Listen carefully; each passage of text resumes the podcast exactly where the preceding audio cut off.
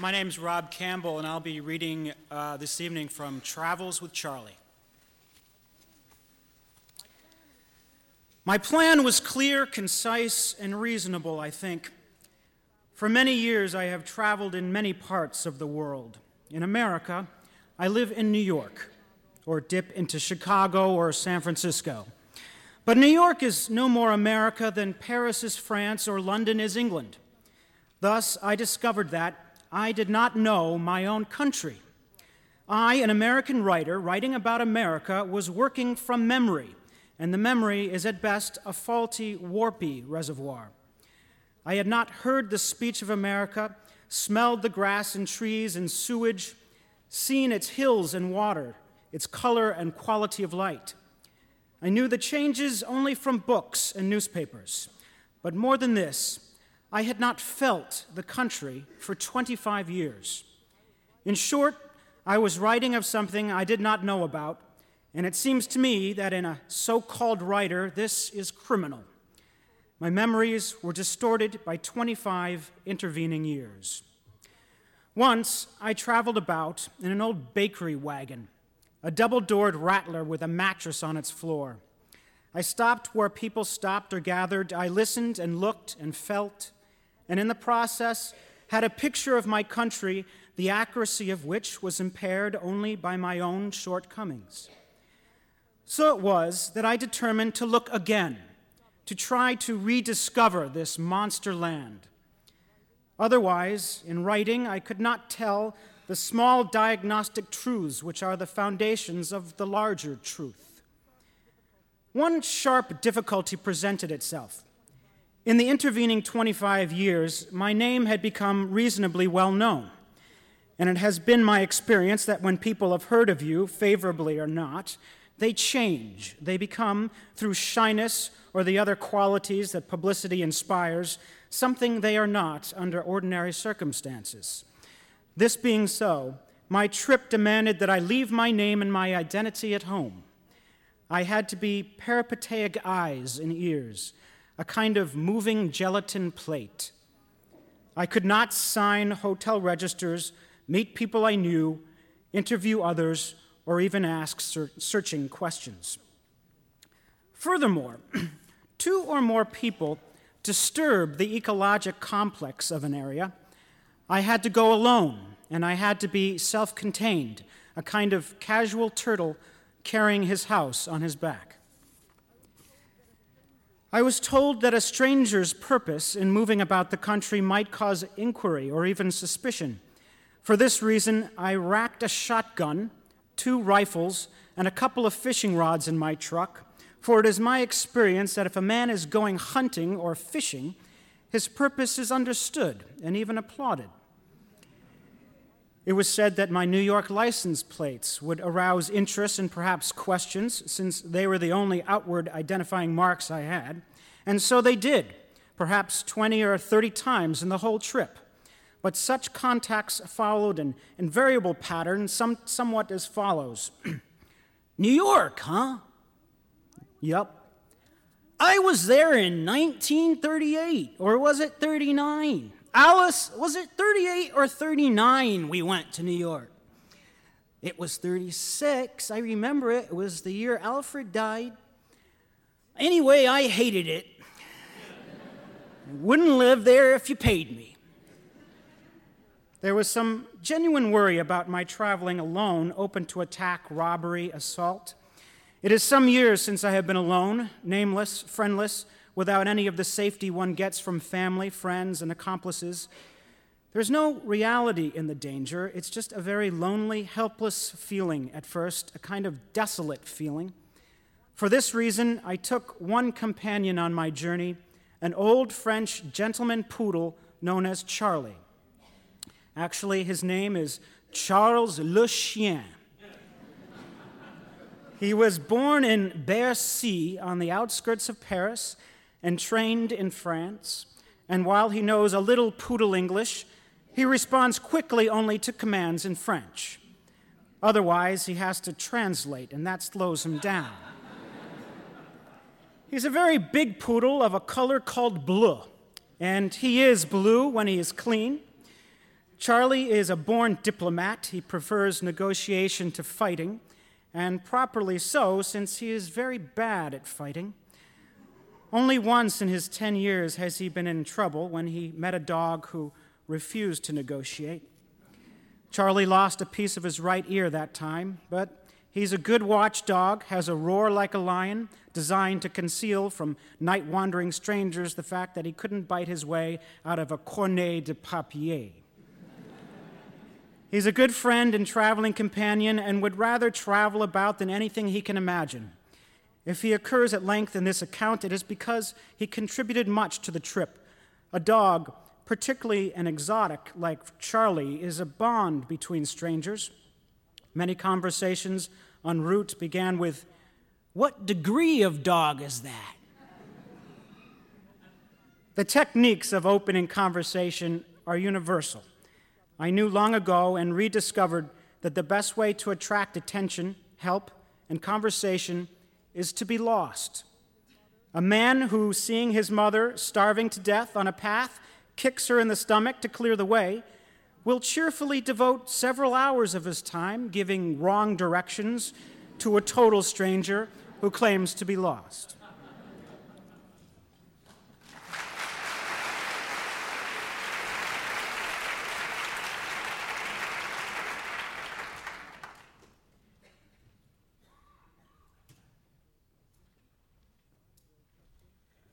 My name is uh, George Plimpton. Uh, many years ago, I met uh, John Steinbeck at a party in Sag Harbor, and I told him I was having a terrible time, that I had writer's block. And he told me something which I've always remembered and which works. He said, uh, Pretend that you're writing not to your editor or to an audience or to a readership, but to uh, someone close, like a sister or a mother or someone that you um, like. And uh, at the time, I was enormously uh, enamored of Jean Seberg, the actress. and I was to write an article about taking Marianne Moore to a baseball game. And I started it off, Dear Jean, and wrote this piece with some ease, I must say. And to my astonishment, that's the way it appeared in Harper's Magazine. Dear Jean, which surprised her, I think, and uh, me, and very likely Marianne Moore. uh, at the Paris Review, where I'm the editor, we wanted very much to uh, publish an interview on the craft of writing, which has been a series that's been running through uh, the magazine since it began in 1953. And Mr. Steinbeck wanted to do this um, interview, uh, but alas, before we got started on it, um, he died. But he did speak of this diary that he kept when he was preparing East of Eden and said that if we wanted, we could take excerpts from this diary uh, which related to the craft of writing. And these are some of these that were published in the Paris Review. I suffer, as always, from the fear of putting down the first line. It is amazing the terrors, the magics, the prayers, the straightening shyness that assails one. It is as though the words were not only indelible, but that they spread out like dye and water and color everything around them. A strange and mystic business, writing. Almost no progress has taken place since it was invented. The Book of the Dead is as good and as highly developed as anything in the 20th century, and much better than most. And yet, in spite of this lack of a continuing excellence, hundreds of thousands of people are in my shoes, prying feverishly for relief from the word pangs. On the third finger of my right hand, I have a great callus just from using a pencil for so many hours every day. It has become a big lumpy now, and it doesn't ever go away. Sometimes it is very rough, and other times, as today, it is as shiny as glass. It is peculiar how touchy one can become about little things. Pencils must be round. A hexagonal pencil cuts my fingers after a long day. You see, I hold a pencil for about six hours every day. This may seem strange, but it is true. I am really a conditioned animal with a conditioned hand. An amazing number of pretty girls are passing by my window. I like pretty girls very much, but I'm old enough now so that I don't have to associate with them. and that's a relief. I think if I were forbidden by some force to work, I should last a very short time. And I don't say that morbidly at all. I think perhaps I am one of those lucky mortals whose work and whose life are the same thing. It is rare and fortunate. The craft or art of writing is the clumsy attempt to find symbols for the wordlessness. In utter loneliness, a writer tries to explain the inexplicable. And sometimes, if he is very fortunate and the time is right, a very little of what he is trying to do trickles through, not ever much. And if he is a writer wise enough to know it can't be done, then he is not a writer at all. A good writer always works at the impossible. Oh, it is a real horse's ass business. The mountain labors and groans and strains, and the tiniest of rodents comes out. And the great foolishness of all lies in the fact that to do it at all, a writer must believe that what he is doing is the most important thing in the world. It would be a great joke on the people in my book if I just left them high and dry, waiting for me. If they bully me and do what they choose, I have them over a barrel. They can't move until I pick up a pencil. They are frozen, turned to ice, standing one foot up and with the same smile they had yesterday when I stopped. Here we go back to Charlie. I've always tried, very famous, I've always tried out my material on my dogs first. You know, with Angel, he sits there and I get the feeling he understands everything. But with Charlie, I always felt he was just waiting to get in a word edgewise. Years ago, when my red setter chewed up the manuscript of Mice and Men, I said at the time that the dog must have been an excellent literary critic. After the theater, we went to Sardi's and had dinner and saw many friends. It is so long since we have been out that it was fun, but somewhere I picked up a great sadness. I think it was John O'Hara. That is the only thing I can think of which could have caused it. In a short time, it will be done, and then it will not be mine anymore. Other people will take it over and own it, and it will drift away from me as though I had never been a part of it. I dread that time because no one ever can pull it back. It's like shouting goodbye to someone going off in a bus, and no one can hear because of the roar of the motor he wrote a letter to uh, Nathaniel Benchley's son, who was at Phillips Exeter Academy and who wanted to know something about writing the word. And this was his answer in a letter. A writer out of loneliness is trying to communicate like a distant star, sending signals. He isn't telling or teaching or ordering. Rather, he seeks to establish a relationship of meaning, of feeling, of observing. We are lonesome animals. We spend all our life trying to be less lonesome and one of our ancient methods is to tell a story, begging the listener to say and to feel, yes, that's the way it is, or at least that's the way I feel it. You're not as alone as you thought. To finish is sadness to a writer, a little death. He puts the last word down and it is done. But it isn't really done. The story goes on and leaves the writer behind, for no story is ever done. Um, a few days before he died, uh, Tom Guinzburg, who was the editor of the Viking Press, which published all of Steinbeck's work, went to see him. And he said to Tom, Steinbeck did, that the one achievement that he was proudest of was that his success, his huge success, had made it possible for the Viking Press to publish a lot of fierce novels by a new generation. Indeed, what a man.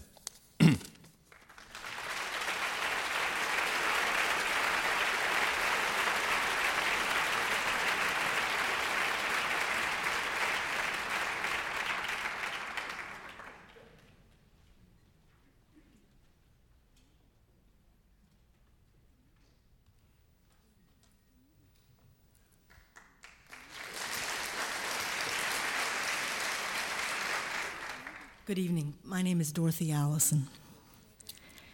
Can you be personable, personal about John Steinbeck? They asked me. Can you speak personally? I was born into the kind of poverty that John Steinbeck wrote about. I wanted to grow up to be a writer. Oh, I can speak personally about John Steinbeck. I remember the pleasure I took in being told that my stories were not sentimental. No gloss on the real, I told myself. To be true is to be hard edged and precise about grief, pain, horror, to be matter of fact about rape and cruelty and death. And I've always despised whining, that sentimental stuff, those weak sisters pleading through snotty tears. I'm tough stuff, I told myself. I'll be a tough writer. You write like a man, I was told. No, I write like a dyke. Except, except, sometimes, sometimes what I think is I try to write like John Steinbeck.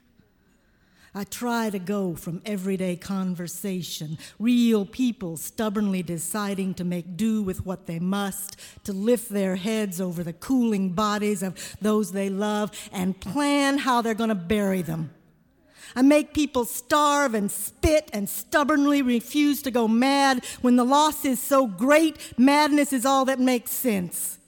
I make them breathe, take a breath, take another, moment by moment, slow on the page, wrap that baby in baby powder sheeting, put it in the ground, root it with a rock. Do not think about what will come up in the spring.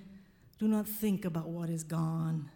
A specific mama, dirty hands on a muslin scrap, men in an empty landscape, the women, the men, the land. And then I hesitate. I cringe. We're not supposed to do that, you know. We writers. Can we? Are we allowed to go from the woman to the women, the grave to the land? I have to fight myself to believe we can, to take prose to poetry, narrative to gospel, flesh to spirit, mental hesitation to passionate conviction. I have to try to put on the skin of John Steinbeck. And this is what it feels like phrase, break, chorus, stanza, refrain, breaking music, his or that breaking music Muriel Rukeyser wrote about, and she was called sentimental. Gospel choir, Beethoven choral moment, story lifting for a moment, perspective shifting up, up, and then down again into the skin of someone speaking, someone shoveling dirt on a grave. Old truck grinding, noisy, gravel, man wiping dust from under his eyes. Is it Oklahoma? Or Bakersfield? Or Greenville, South Carolina on a day without rain? I do not want to be thought to write badly. I do not want to be predictable, mock poetic, or silly, foolish, romantic. Don't want to write down or betray my ignorance. Don't want evidence of prejudice to show on the page or have it seen I don't know what I'm doing or didn't think deeply enough about what I intended. I want genius. I want genius to descend and erase all petty hesitations, awkward phrases. I want song. I want a cycle of song and glory, the true, absolutely true felt moment on the page. What John Steinbeck wanted, what he did. I am partisan to the common people, he said in his journal. Partisan to the common people. On a radio show in April 1939, he quoted Ballou and said, Gods and heroes and kings were the fit subjects for literature, but Steinbeck said, the writer can only write about what he admires. Present day kings, he said, they're not very inspiring, and God's on vacation, and the only heroes left are scientists and the poor. The poor. Is that socially conscious art? Is that advocacy fiction? The Grapes of Wrath has been judged less as a novel than as a sociological event, less than as a novel than a political cause, less as a novel than as a case study, and I know about that. John Steinbeck called what he was doing participatory. He wanted the reader to feel the life of the poor. He wanted you to see and feel, be inside the struggle, the loss, the fear, the uncertainty, and the stubborn, hard won acts that made survival possible. He wanted the experience to be lived, for the reader to know that his people were feeling almost before they felt it, making right here, right now, not at a distance, not over there, everything right here holding a stillborn child, looking up at a dangerous man and seeing contempt in his eyes for who you are, trying not to be afraid, trying not to be ashamed, immediate, not cushioned, not cushioned. A novel is not a social document. It ain't in the same category as a monograph on fathers and sons or migrant workers. But it is, it is.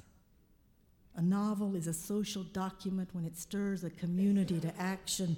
A novel is a social event when it provokes change. A novel is more than any damn case study when you feel like its people are part of your family, or better still, you are part of them. Yours, desperate, determined, large souled and small, fearful and angry, and doing just what you got to do.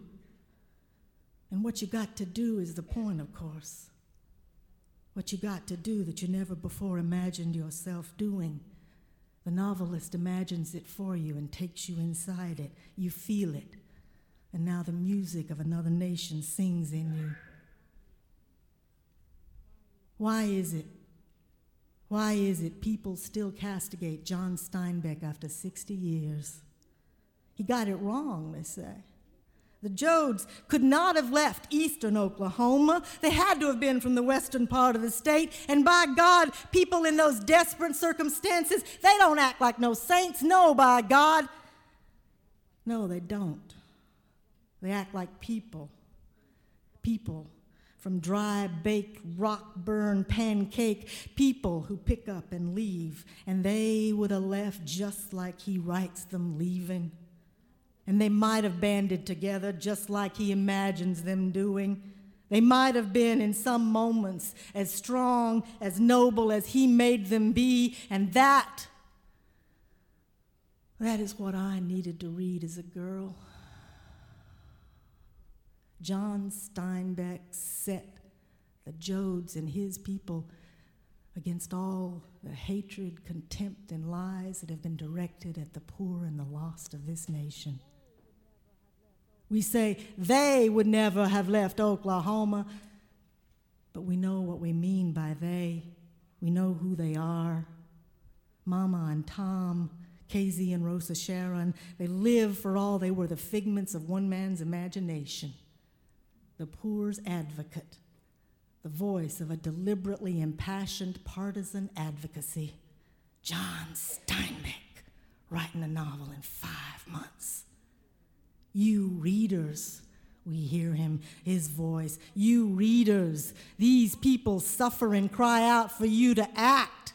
Let not another infant be buried by the side of the road. Make it happen not by penalizing the mother, but by feeding her, by giving her hope and work and a place to deliver that child. Let not another man be driven to despair, losing himself and his family. Give him dignity, a place, a share of what you yourself value. Give him pride. You, you are your brother's keeper, your sister's salvation. Oh dear. Oh dear, I, I've gone too far, haven't I? I've used the language of the Bible or a socialist in 1937. Now, any minute now, I'm going to start using phrases like the workers, the hope of history. I'm going to go further. I could really embarrass us all. We so modern. We think ourselves beyond such things, not caring for those who we should care for caring more for our sense of the appropriate, the inappropriate, for what is good writing and not, not sentimental. Hesitate. We might overreach. The fear of overreaching. Oh, the fear of overreaching. John Steinbeck occasionally overreached. He committed the sin of sentimentalizing suffering, romanticizing poverty. He mixed lyricism and realism. He voiced moral indignation and righteous outrage. He projected worth and purpose onto a people and a nation too often dismissed and held in contempt. He made me and many like me love ourselves, love our families he made us want to be writers. He made us believe justice could be made on the page. And in His work, it could, it was.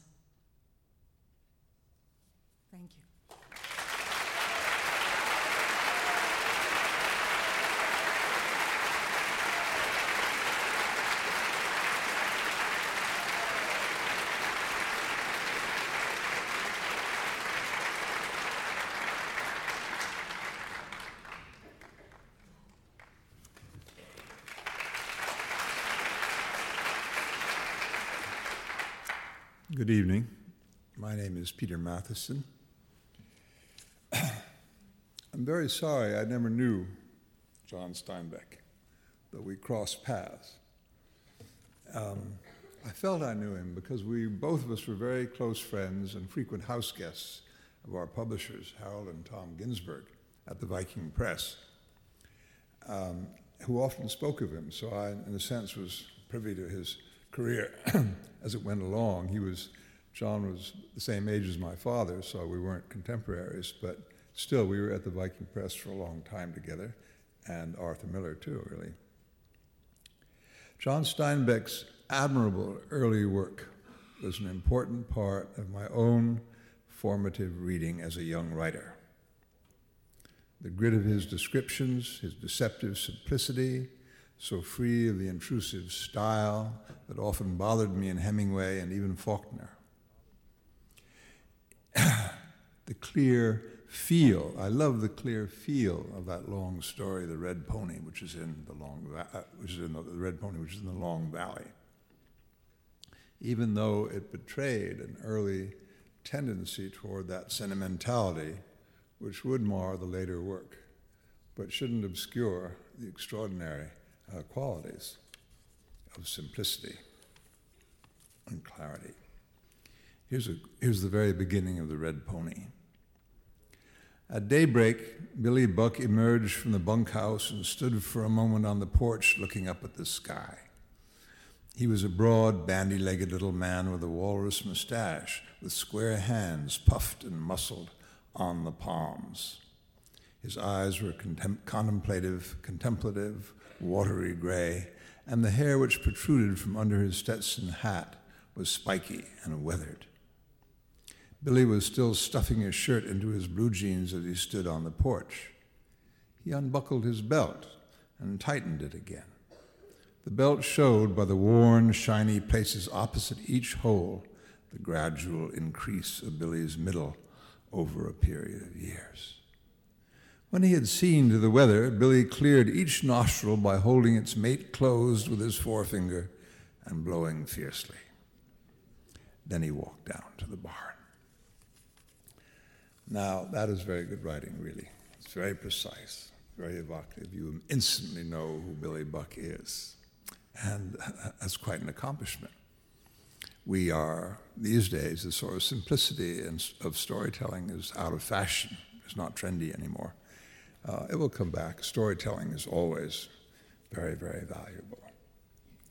Indian people in some tribes are not allowed to tell stories in the summertime during the harvest and the season of plenty, and they save it for the wintertime. That's how precious stories are. and they are in every traditional culture I've ever been exposed to.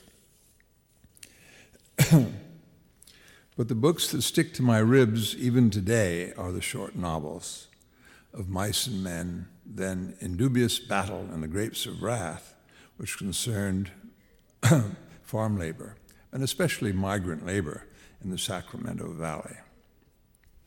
And I think they, one reason they stay with me is because they evoke my own travels in that part. They're like dreams behind all of my travels. I used to hang out with an Indian friend on the east side of the um, Salinas Valley, where Steinbeck came from. That's the Long Valley. And uh, again, later in life, I also uh, worked with Cesar Chavez a great deal in the Sacramento Valley and went up and down the valley. And of course, the Sacramento Valley is the scene of the Grapes of Wrath, and the place names really have not changed. Um, I was doing a book on the grape boycott there, which is simply a continuation of the conditions that Steinbeck wrote about in The Grapes of Wrath. And the same organizers who worked with Chavez, a lot of them had known the organizers whom uh, Steinbeck knew in Indubious Battle and so forth. So the echoes are still there. Very powerful echoes indeed. Steinbeck had been so eloquent and empathetic in his chronicles of poor people, working people, that his increasingly conservative politics as life went on were disappointing. And so were those blockbusters, such as East of Eden.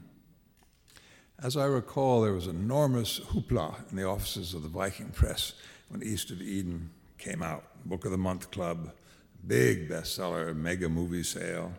John, you know, uh, what's his name? Dean. James Dean.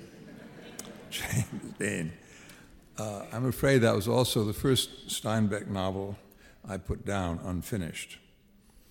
Tom Guinzburg told me that John Steinbeck was very depressed as he and his lovely wife, Elaine, set off on a sea voyage to Europe to celebrate his huge success with East of Eden. He felt he was being honored too late for the wrong book, and that his best work was behind him. Possibly he was right. And perhaps this is why John Steinbeck's work, as often happens in the decades after a writer's death, is now in shadow. Hard won simplicity, not to speak of story, are out of critical fashion. But I like to believe that the shadow is a cloud over the sun. Even so great a writer as Joseph Conrad, after all, suffered a dimming of his reputation after his death. Now Conrad has returned into the light, where he will stay. It would be wonderful if this centennial ignited a fresh appraisal of a marvelous storyteller whose best, whose best fiction will stay in the light as well. Thank you.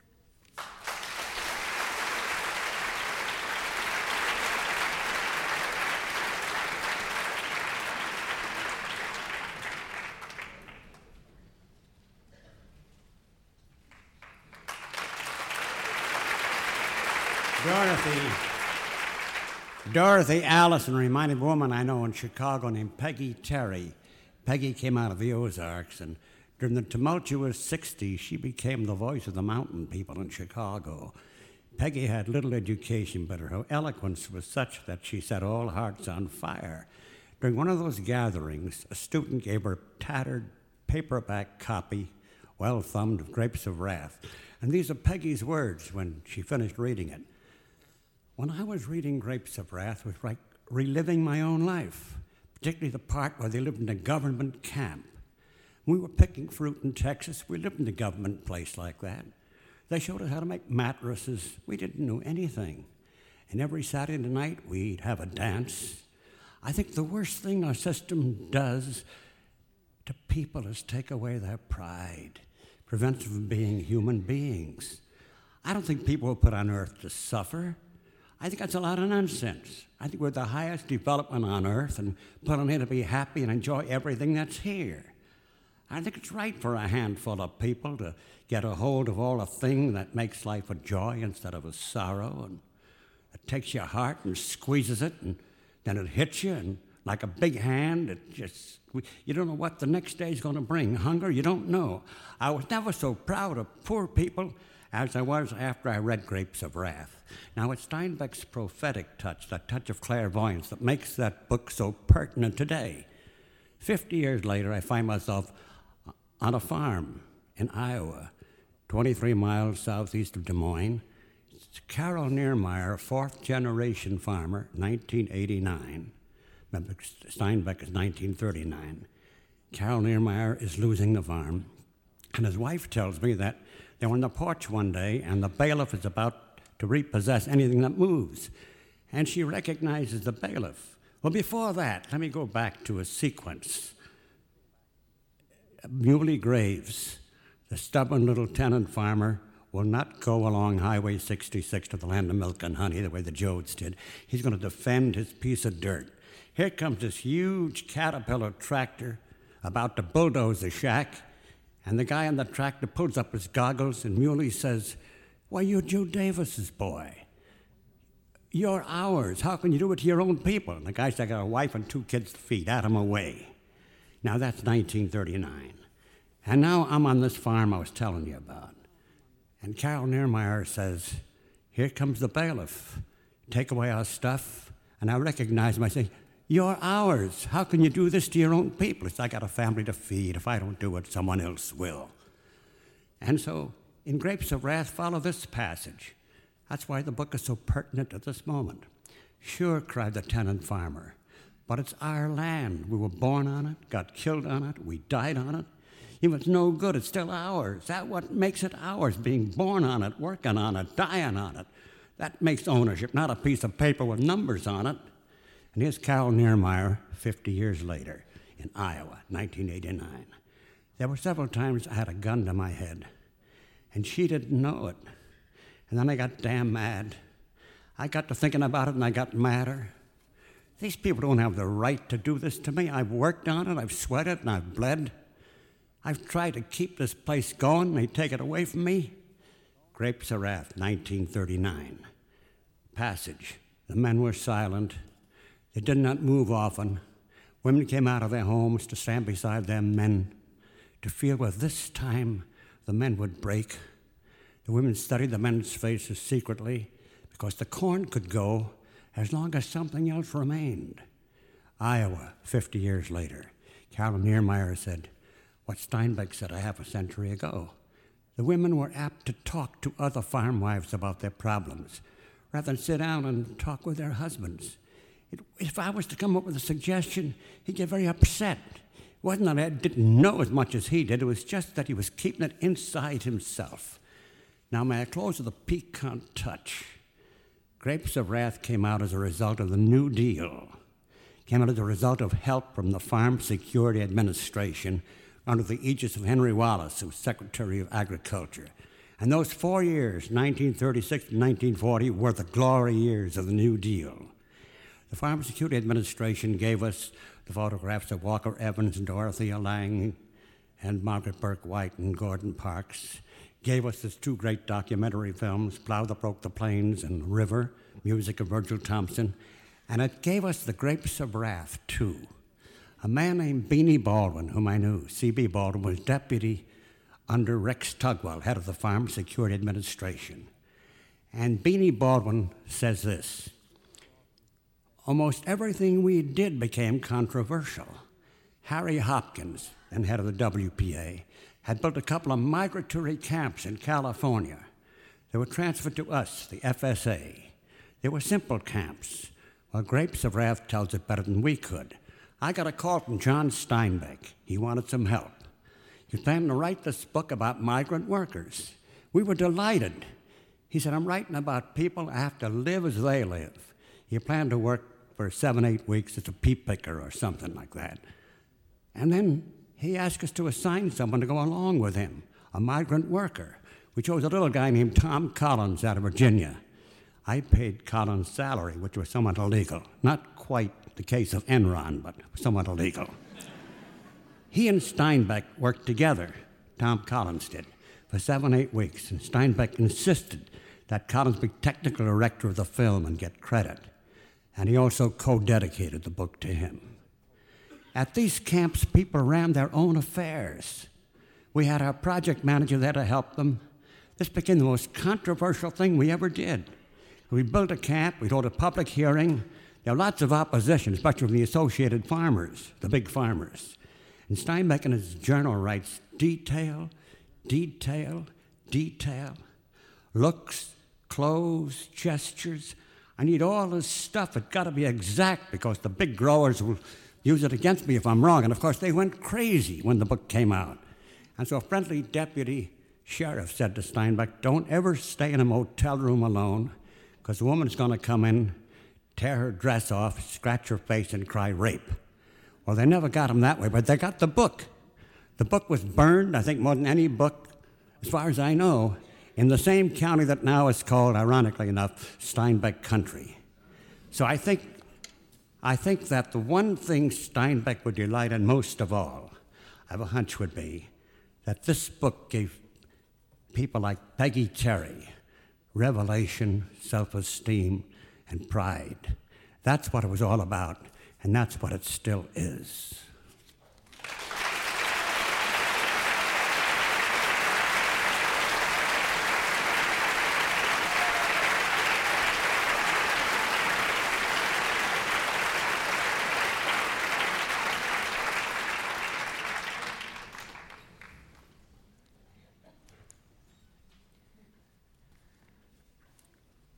When I started this narrative, I knew that sooner or later I would have to have a go at Texas, and I dreaded it. I could have bypassed Texas about as easily as a space traveler can avoid the Milky Way. It sticks its big old panhandle up north and it slops and slouches along the Rio Grande. Once you are in Texas, it seems to take forever to get out, and some people never make it. Let me say in the beginning that even if I wanted to avoid Texas, I could not, for I am wived in Texas and mother in lawed and uncled and aunted and cousined within an inch of my life. Staying away from Texas geographically is no help whatever, for Texas moves through our house in New York, our fishing cottage at Sag Harbor, and when we had a flat in Paris, Texas was there too. It permeates the world to a ridiculous degree. Once in Florence, on seeing a lovely little Italian princess, I said to her father, But she doesn't look Italian. It may seem strange, but she looks like an American Indian. To which her father replied, Why shouldn't she? Her grandfather married a Cherokee in Texas. Writers facing the problem of Texas find themselves floundering in generalities, and I am no exception. Texas is a state of mind. Texas is an obsession.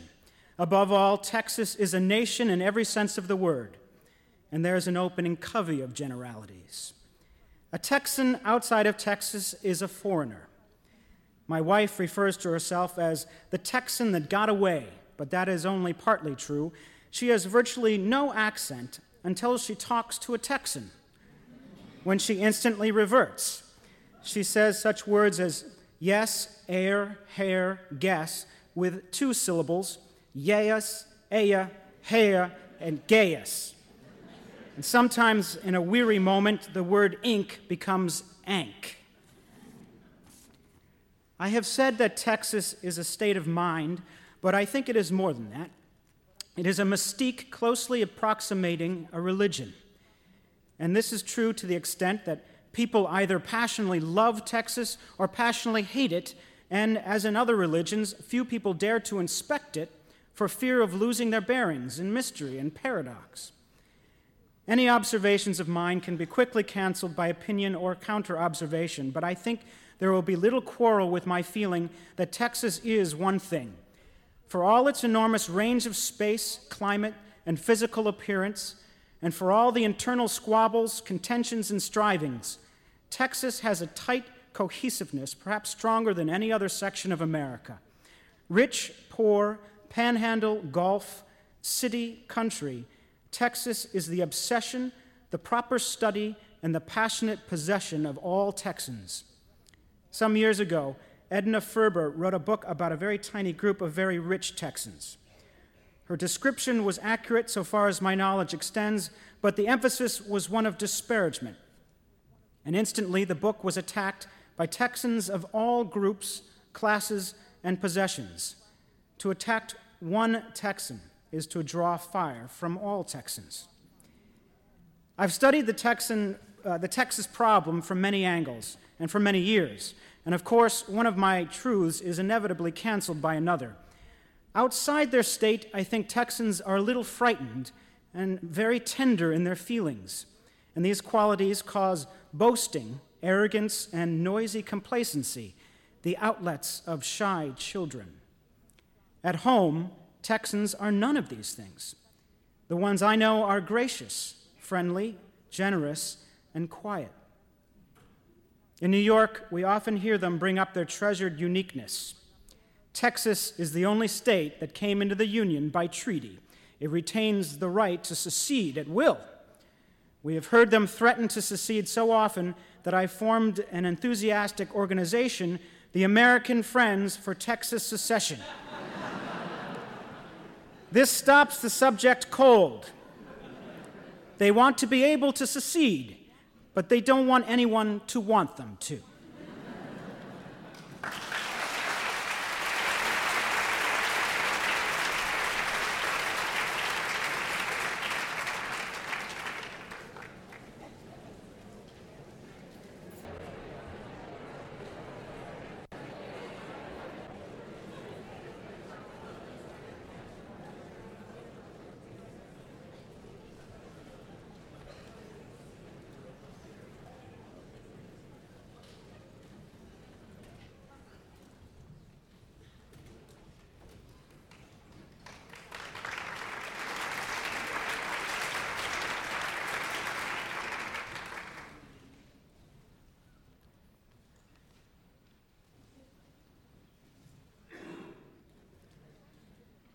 I find it difficult to write about my native place, Northern California.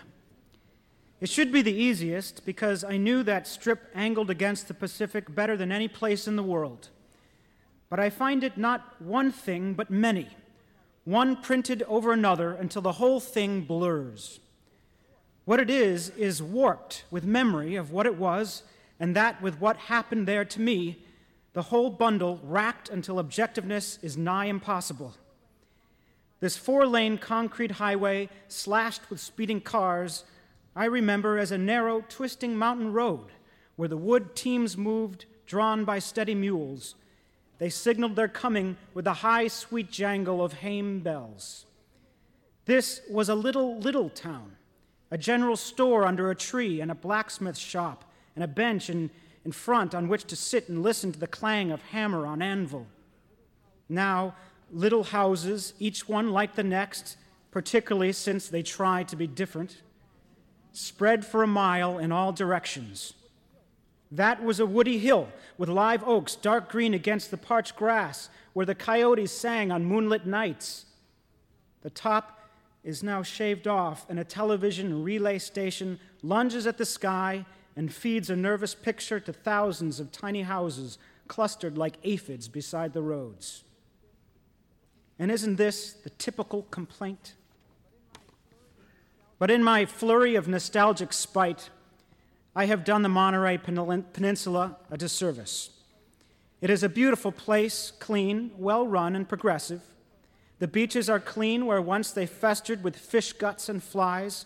The canneries, which once put up a sickening stench, are gone, their places filled with restaurants, antique shops, and the like. They fish for tourists now not pilchards, and that species they are not likely to wipe out. And Carmel, begun by starveling writers and unwanted painters, is now a community of the well to do and the retired. If Carmel's founders should return, they could not afford to live there. But it wouldn't go that far. They would be instantly picked up as suspicious characters and de- deported over the city line. The place of my origin had changed, and having gone away, I had not changed with it. In my memory, it stood as it once did, and its outward appearance confused and angered me. Tom Wolfe was right. You can't go home again because home has ceased to exist except in the mothballs of memory. I did one formal and sentimental thing before I turned my back. I drove up to Fremont's Peak, the highest peak for many miles around. I climbed the last spiky rocks to the top. Here among these blackened granite outcrops, outcrops, General Fremont made his stand against a Mexican army and defeated it. When I was a boy, we occasionally found cannonballs and rusted bayonets in the area. This solitary stone peak overlooks the whole of my childhood and youth. The great Salinas Valley, stretching south for nearly a hundred miles, the town of Salinas, where I was born, now spreading like crabgrass toward the foothills. Mount Toro on the Brothers Range to the west was a rounded, benign mountain, and to the north, Monterey Bay shone like a blue platter. I felt and smelled and heard the wind blow up from the long valley. It smelled of the brown hills of wild oats. I rem- remembered how once, in that part of youth that is deeply concerned with death, I wanted to be buried on this peak, where, without eyes, I could see everything I knew and loved. For in those days, there was no world beyond the mountains. And I remembered how intensely I felt about my internment. It is strange and perhaps fortunate that when one's time grows nearer, one's interest in it flags as death becomes a fact rather than a pageantry. Here on these high rocks, my memory myth repaired itself.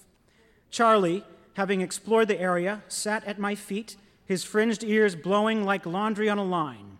His nose, moist with curiosity, sniffed the wild, the wind-borne pattern of a hundred miles. You wouldn't know, my Charlie, that right down there in that little valley, I fished for trout with your namesake, my Uncle Charlie. And over there, see where I'm pointing? My mother shot a wildcat.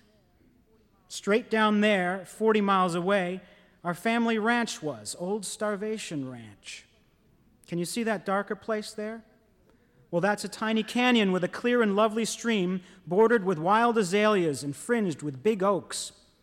And on one of those oaks, my father burned his name with a hot iron together with the name of the girl he loved. In the long years, the bark grew over the burn and covered it. And just a little while ago, a man cut that oak for firewood, and his splitting wedge uncovered my father's name, and the man sent it to me. In the spring, Charlie, when the valley is carpeted with blue lupines like a flowery sea, there's the smell of heaven up there, the smell of heaven. I printed it once more on my eyes, south, west, and north, and then we hurried away from the permanent and changeless past where my mother is always shooting a wildcat and my father is always burning his name with his love.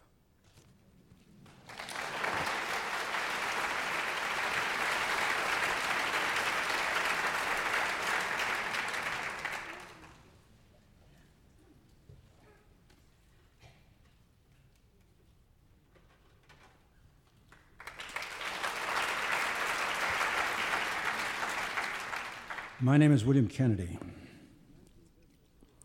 In 1933, John Steinbeck was so poor he couldn't afford a dog. The literary critic Lewis Gannett uncovered this fact in the author's correspondence with his agents during the time Steinbeck was writing Tortilla Flat. He'd published three books of fiction since 1929, but together they hadn't earned back his wretchedly small advances from his publisher. Of his first novel, Cup of Gold, Steinbeck said, I rather wish it had never been published. Pastures of Heaven and To a God Unknown earned some praise but no money, and a novel called Dissonant Symphony he withdrew from his agent, saying he was ashamed of it. I need a dog pretty badly, Steinbeck wrote. Apparently, we're headed for the rocks. The light company is going to turn off the power in a few days. And then he published Tortilla Flat, and it became a popular success, which he didn't understand. Curious, he wrote, that this second rate book, written for relaxation, should cause this fuss. People are taking it seriously. And he added, I am scared to death of popularity. This is a familiar pattern among some authors poverty turning overnight into a confusion of success and money. But that isn't quite my point here tonight in focusing on this aspect of Steinbeck's writing life. Two weeks ago, I was in a panel discussion and someone asked about self doubt. I admitted to self doubt on the basis of a theory I developed the hard way. And that's, that's some, that writers don't really know what they're doing when they're doing it. Self doubt, I suggested, is the price a writer pays for bringing out of his imagination work that is new and original to him, and he hopes, to readers. Freedom from doubt comes from courting the sure thing, cloning yesterday's successes, your own or somebody else's. How can you not have doubt about untested work that seeks to be different from anything that has gone before? Steinbeck was a writer of great substance who underestimated the value of his own work. And in this regard, he's a quixotic but exemplary figure who proves my theory. The originality Steinbeck was trying for in Of Mice and Men, a short work of fiction, was to write, quote, a play that can be read or a novel that can be played, to find a new form that will take some of the techniques of both, unquote. By the time he was writing it, he had earned enough money to buy a dog, a setter named Toby, who one night, alone with Of Mice and Men, the manuscript, made confetti of much of it. Two months' work to do over, Steinbeck wrote. There was no other draft. I was pretty mad, but the poor little fellow may have been acting critically. I didn't want to ruin a good dog for a manuscript I'm not sure is good at all. Mice, as Steinbeck called it, was critically acclaimed, became a book of the month, and a serious movie. But the suddenly famous Steinbeck still had his doubts. I'm not sure, he wrote, that Toby didn't know what he was doing when he ate the first draft. I have promoted Toby Dog to be lieutenant colonel in charge of literature. By this time, Steinbeck was in the first of four stages of creation of the Grapes of Wrath. The first was seven articles for the San Francisco News in October 1938 on the desperation of the migrant farm workers and Steinbeck's plea for change. The second, a novel called Oklahomans, which he probably destroyed. The third, a satirical novel called L'Affaire Lettuceberg, which attacked a cabal of power figures who, through terrorism, destroy a migrant workers' strike. This novel was announced as forthcoming, but when Steinbeck finished it, he wrote to his publisher, uh, Pat Covici. This book is finished, Steinbeck wrote, and it is a bad book, and I must get rid of it. It is bad because it isn't honest. I've written three books now that were dishonest because they were less than the best I could do. One, a novel, you never saw because I burned it the day I finished it. Not once in the writing of it have I felt the curious, warm pleasure that comes when work is going well. I had forgotten that I hadn't learned to write books. A book must be a life that lives all of itself, and this one doesn't do that. Mice was a thin, brittle book, but at least it was an honest experiment. I think I got to believing critics thought I could write easily and that anything I touched would be good simply because I did it. Well, any such idea, conscious or unconscious, is exploded for some time to come. Unquote Steinbeck. Steinbeck then began the manuscript that became The Grapes of Wrath. He wrote it in five months, beginning in May and ending in late October 1938. He wrote in longhand, producing 2,000 words a day, the equivalent of seven double spaced typed pages, an enormous output for any writer. But in his diary, published in, as, uh, under the title Working Days, he was flagellating himself Quote, vacillating and miserable. I'm so lazy, so damned lazy. Where has my discipline gone? Have I lost control?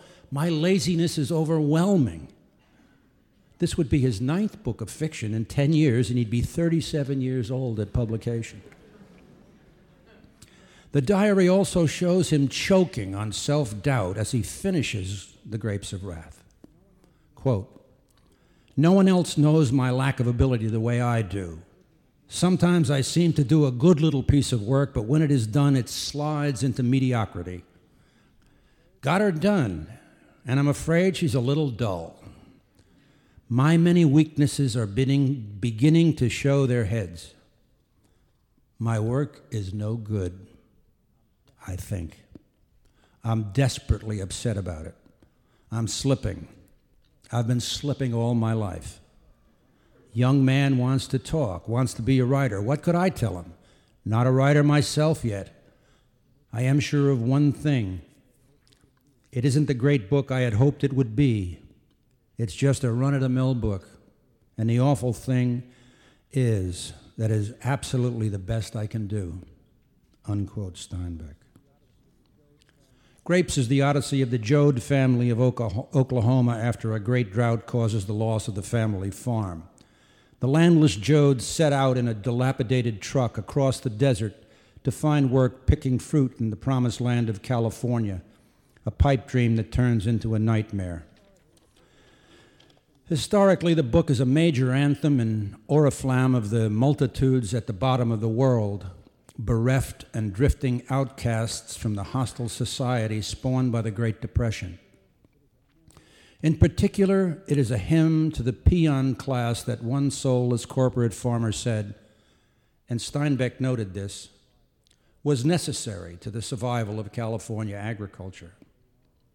Contemporaneously, the book can stand as a vivid parallel to the homeless on America's streets since the 1980s. But even more, it illumines a universal theme articulated by Ma Joad, the matriarch who is the novel's greatest character. We ain't to die out, Ma says. People's going on, changing a little maybe, but going right on. And Uncle John asks Ma, What's to keep everything but st- from stopping? All the folks from just getting tired and laying down. Hard to say, says Ma. Everything we do seems to me is aimed right at going on, even getting hungry, even being sick. Some die, but the rest is tougher. Just try to live the day, just the day. I can't go on, I'll go on. It's Beckett's line before Beckett, and it was John Steinbeck's theme song as he drove himself like a peon in a lifelong quest to create literature. When the Viking Press published The Grapes of Wrath, the novel its author thought was no good. The book became the top bestseller of 1939, won the 1940 Pulitzer Prize, still sells more than 100,000 copies in the, a year in the US, probably more this year. And worldwide, it has probably sold something close to between 45 and 50 million copies. A planetary bestseller. Six months after it was published, Steinbeck wrote in his diary, quote, That part of my life that made the grapes is over. I have to go to new sources and find new roots. Unquote. He published another dozen books in his lifetime, including one with a new dog, Charley, as uh, whom Rob Campbell has read to us about very vividly.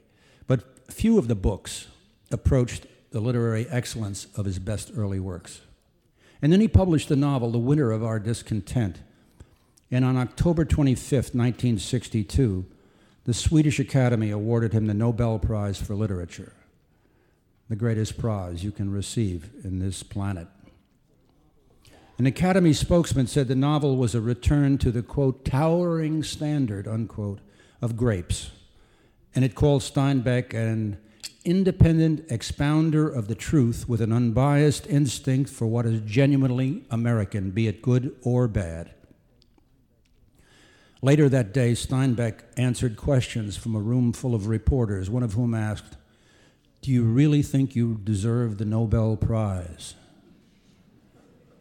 Pete Hamill, New York's renowned columnist and novelist, was a young reporter in that room, and he remembered Steinbeck at that moment and what he called, quote, the wounded look in his eyes, unquote.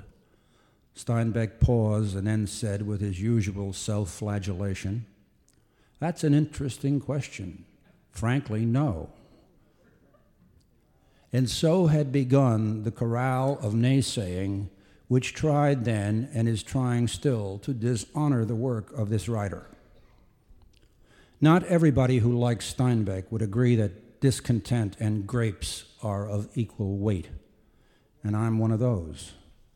But when I look at his achievements of Mice and Men, The Long Valley, Tortilla Flat in spite of itself, Cannery Row, a good part of East of Eden, and then the grapes. And then I try to name other American writers whose work meant as much to me when I was discovering literature and starting to write seriously. And I count only a very small handful. John Steinbeck had the power. If at times he lacked the language and the magic that goes with mythic literary achievement and status, he had in their place a mighty conscience and a mighty heart. And 63 years ago, that man sat down to put pencil to paper, and in five miraculous months, gorged with the self doubt that plagued his life, he wrote his masterpiece, The Grapes of Wrath, a mighty book that no amount of naysaying can diminish. We ain't going to die out, is what Ma Joad said, and neither is John Steinbeck.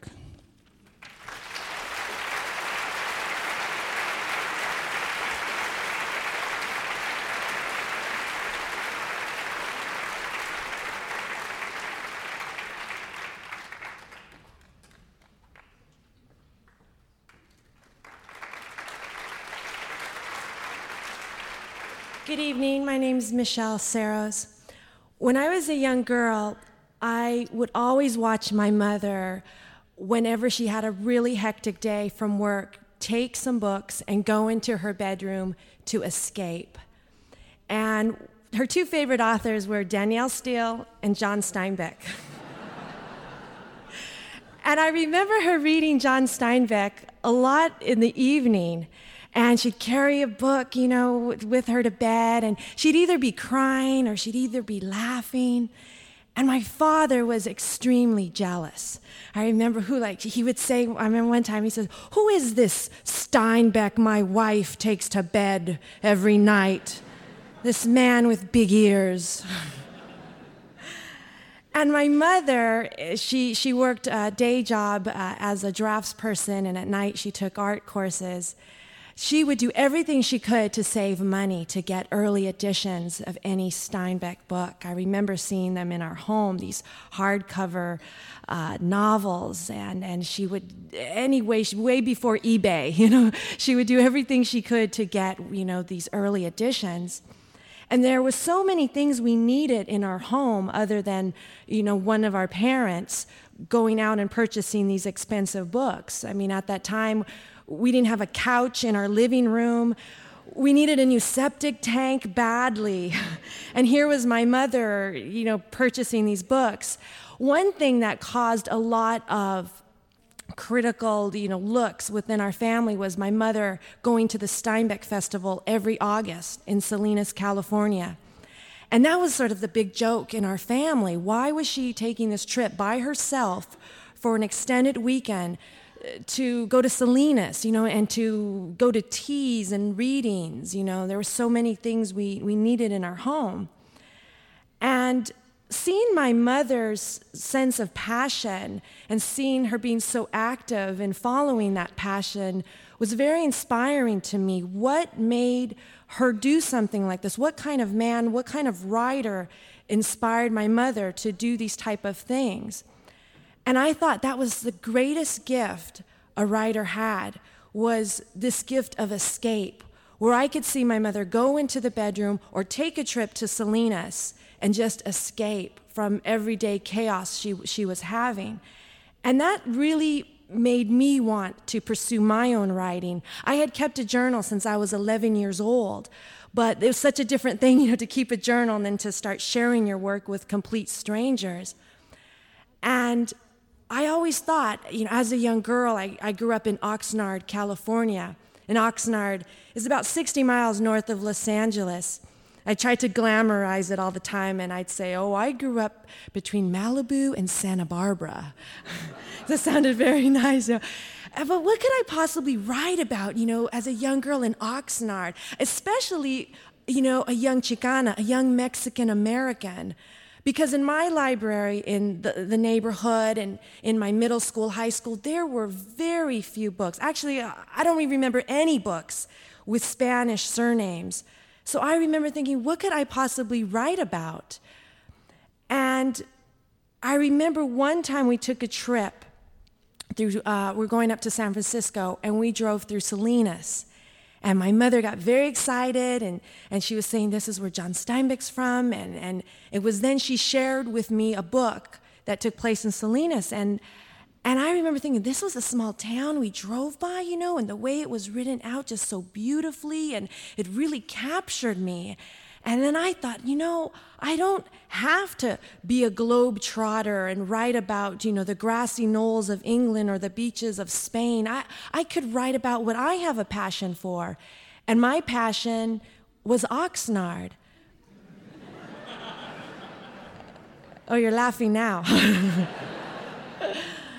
But that, you know, the people in my neighborhood, my community, my family members, that's not just, you know, always say writers have to write about what you know, but I have to go one step further and write about who and what I had a passion for. And I, and I remember that, you know, that, that really gave me a, a sense of direction. I didn't read Grapes of Wrath before I saw the movie. So I saw the movie and then I read The Grapes of Wrath. And when I relayed the story to my father, that's when he shared to me his own history as a young boy working in the orchards uh, near Gilroy, California. And that was something I never knew. That was something my parents my great aunts and uncles sort of kept from me. As a fourth generation Californian, they tried to make us very, very acculturated, very, you know, as comfortable as possible. They didn't want my sister and I to know that hard history they had.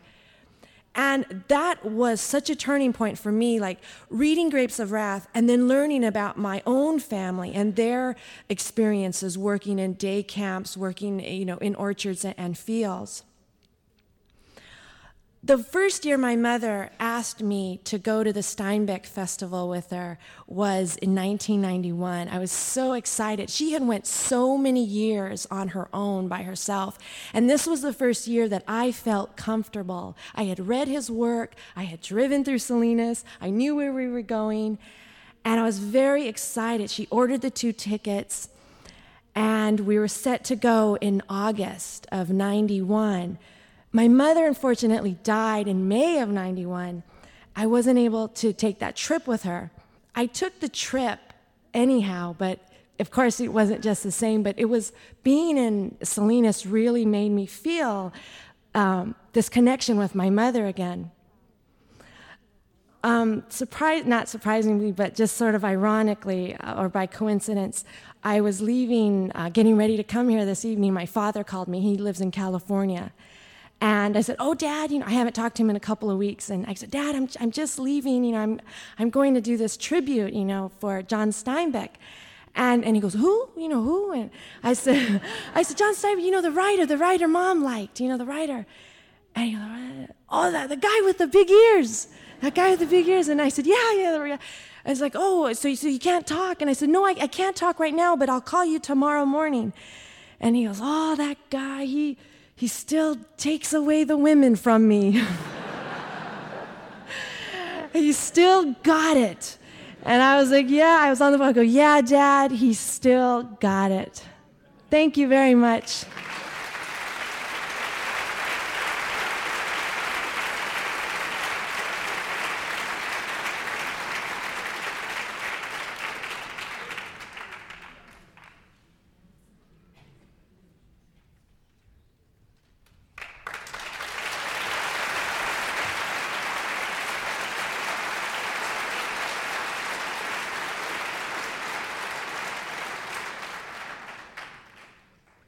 I have a speech, but I thought I would just make a remark first. You know, a good writer helps to create other writers. And uh, I can recall the first time in the 30s when I read uh, John's early books, and his stories, and uh, to open those pages was like uh, opening paintings. I remember clearly the challenge I felt to uh, enter into nature, something I had never thought of before coming from New York City. And uh, I began to look around in Ann Arbor, Michigan, at trees and animals. And uh, I felt more alive uh, because of his prose. I thought of him as a friend, but our lives ran parallel and with one or two exceptions, they never really crossed.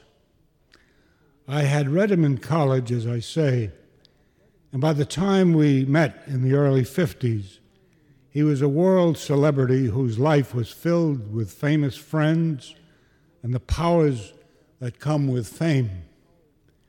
Such was the view from afar. But close up, it was his uncertainty I found surprising, and his shyness and sensitivity, especially when he was so physically large and so deliberative in his views. We lived in a time distorted by obligatory and defensive patriotism in the 50s, an atmosphere which seems to be incubating again, incidentally the contest then, however, was with the Russians, and it grew uglier by the week. John, after all, had begun as a radical writer, and the guilt inherent in that kind of alienation were compounded by the strident demands of convention in the 50s and later. It was perhaps inevitable, given the near hysterical state worship of the hour that he should have come to feel alien to both past and present ideologies. Filled with feeling, he tended to seek out the reassurance of goodness in the American world, and to some extent, perhaps, to sentimentalize occasionally the underdog rather than weighing his inherently threatening possibilities if misled. Steinbeck, utterly American, had a suffering conscience. His moral life was always central in his work and his daily existence. So at times he would feel compelled to feign a toleration, if not a chuckling, sardonic air of acceptance of almost any kind of repulsive behavior. The alternative was an isolation only an ideologue would cherish. I couldn't help seeing in John a grown up country boy who saw glamour in the city, which a native New Yorker like myself was blind to.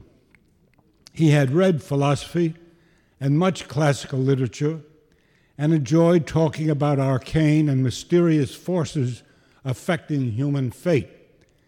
But he seemed to like best sitting and carving wood and it was when he was talking about farm or small town life that a certain genuine warmth poured out of him, a kind of easy familiarity and joy. I could be mistaken in this, but I often wondered if he wouldn't have been better served as a writer and more accepting of himself as a person had he stayed home, as Faulkner and Welty tried and often enough managed to do. To be honest about it, I often felt Steinbeck in the last part of his life was feeling much of the time like a sort of displaced person rather than a cosmopolitan at home anywhere. But then it is a very rare thing for an American writer to stay home. We tend to use up the energies of a particular place, then to leave home in the attempt to capture a wider America. But in the end, America is perhaps only a lot of little places, the undistinguished streets and neighborhoods and countrysides of native ground. I can't think of another American writer, with the possible exception of Mark Twain, whose imagination so deeply penetrated the political life of the country.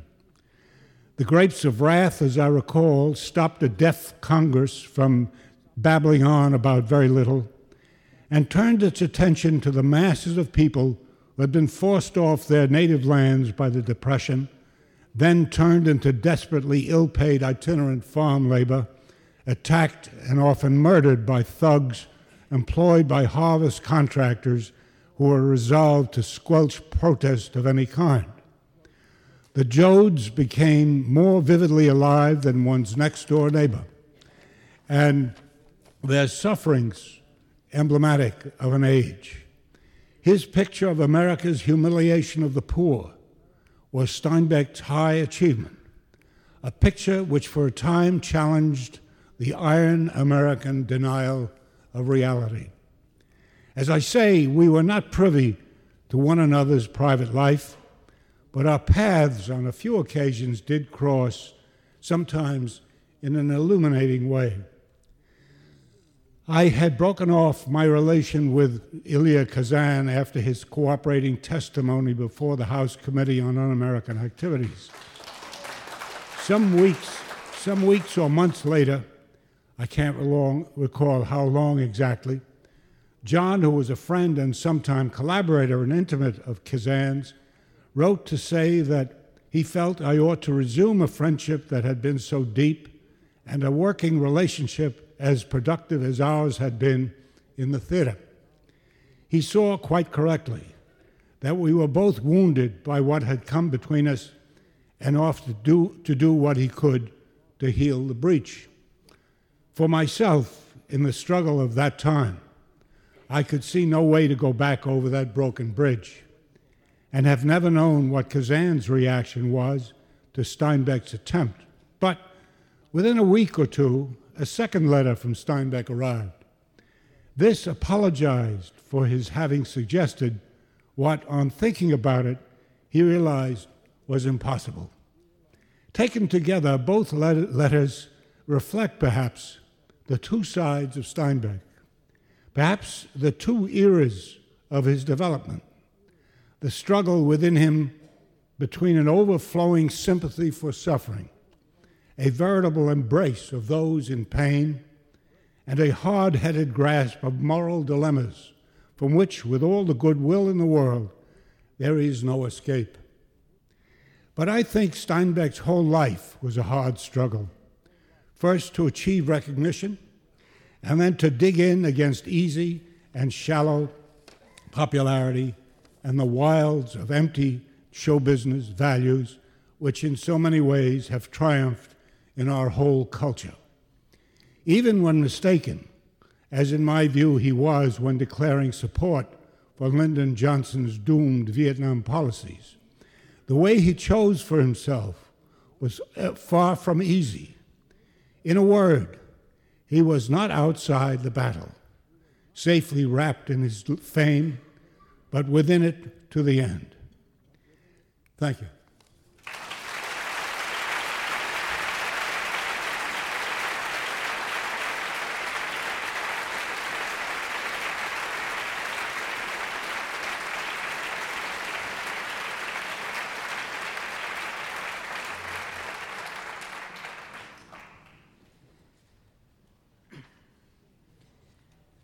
Would be pleasant to be able to say of my travels with Charley, I went out to find the truth about my country and I found it. And then it would be such a simple matter to set down my findings and lean back comfortably with a fine sense of having discovered truths and taught them to my readers. I wish it were that easy. But what I carried in my head and deeper in my perceptions was a barrel of worms I discovered long ago in collecting and classifying marine animals that what I found was closely intermeshed with how I felt at the moment. External reality has a way of being not so external after all. This monster of a land, this mightiest of nations, this spawn of the future, turns out to be the macrocosm of microcosm me. If an Englishman or a Frenchman or an Italian should travel my route, see what I saw, hear what I heard, their stored pictures would be not only different from mine, but equally different from one another. If other Americans reading this account should feel it true, that agreement would only mean that we are alike in our Americanness.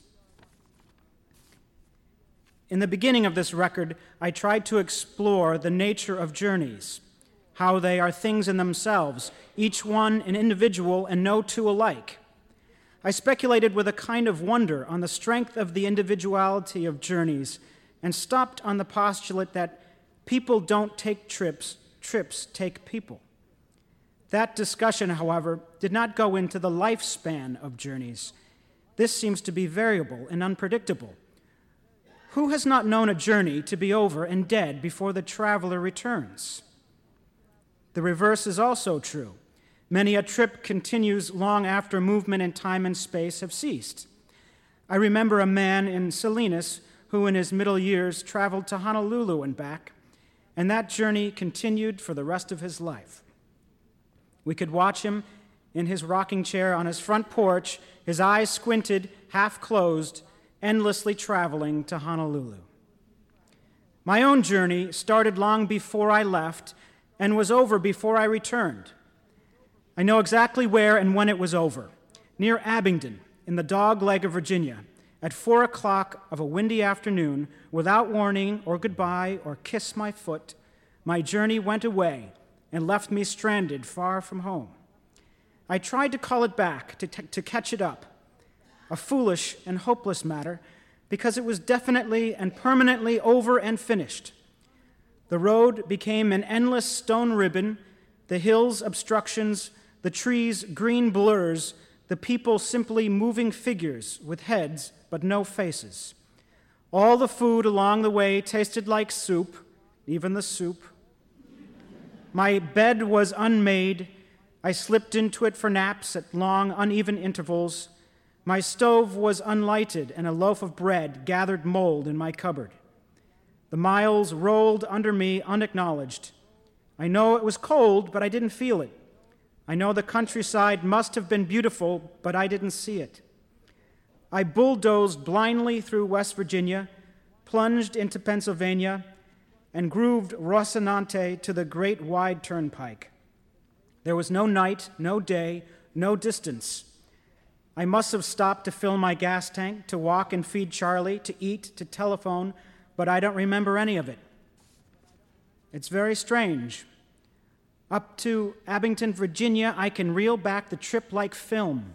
I have almost total recall. Every face is there, every hill and tree and color and sound of speech and small scenes ready to replay themselves in my memory.